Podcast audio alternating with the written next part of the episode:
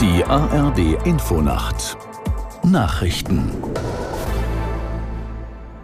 um 4 Uhr mit Matthias Stürmer. Der russische Präsident Putin hat am Abend eine kurze Rede im Staatsfernsehen gehalten. Darin dankte er den russischen Sicherheitskräften und der Bevölkerung nach dem Abbruch des Aufstandes der Privatarmee Wagner für ihren Rückhalt. Aus Köln Stefan Lag. Auf seinem Befehl hin sei alles getan worden, um ein Blutvergießen zu verhindern. Es war das erste Mal nach der Beilegung des bewaffneten Wagner-Aufstands, dass sich Putin in der Öffentlichkeit dazu äußerte. In seiner kurzen Ansprache wandte sich der Kreml-Chef auch an die Söldner der Wagner-Gruppe. Sie hätten entweder die Wahl, nach Belarus zu gehen, zu ihren Familien zurückzukehren oder der russischen Armee beizutreten. Putin warnte eindringlich davor, den Versuch zu unternehmen, Russland zu erpressen. Dies sei zum Scheitern verurteilt.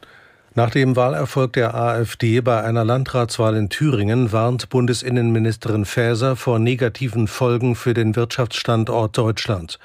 Faeser sagte der Funke Mediengruppe, die AfD schüre ein Klima, das Arbeits- und Fachkräfte aus dem Ausland abschrecke. So werde die Partei zum Chancentod gerade für die Regionen, die wirtschaftlichen Aufschwung brauchten und dafür dringend auf qualifizierte Arbeitskräfte angewiesen sein. Wirtschaftsvertreter und Experten warnten ebenfalls vor negativen Konsequenzen. Der Bund plant offenbar mindestens 755 Millionen Corona-Schutzmasken zu vernichten. Wie die Zeitung Die Welt berichtet, handelt es sich um 660 Millionen OP-Masken und rund 95 Millionen FFP2-Masken. Sie seien Anfang 2020 zu Pandemiebeginn beschafft worden, hätten mittlerweile ihr Haltbarkeitsdatum überschritten und würden verbrannt, schreibt die Zeitung. Sie beruft sich auf das Gesundheitsministerium. Kritik kommt von FDP und Linken. Sie monierten, dass die Masken nicht vorher an medizinische Einrichtungen abgegeben wurden. Im Münchner Strafprozess gegen den ehemaligen Audi-Chef Stadler fällt heute das Urteil.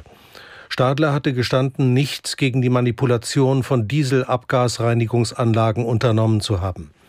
Was er zu erwarten hat, erklärt Gabriel Wirth. Alles andere als eine Bewährungsstrafe zwischen eineinhalb und zwei Jahren für den früheren Audi-Chef Rupert Stadler wäre eine Überraschung. Denn diesem Verständigungsvorschlag des Gerichts haben ja nicht nur die Verteidiger des früheren Topmanagers zugestimmt, sondern auch die Münchner Staatsanwaltschaft. Und der Deal war, Stadler gesteht vollumfänglich, was ihm die Anklagevertretung vorwirft, und zwar, dass er nichts gegen den Verkauf manipulierter Fahrzeuge unternommen hat. Dafür bekommt er eine Bewährungsstrafe und eine Geldauflage von 1,1 Millionen Euro. Das Wetter in Deutschland. Am Tage in der Nordosthälfte unbeständig Gewitter möglich.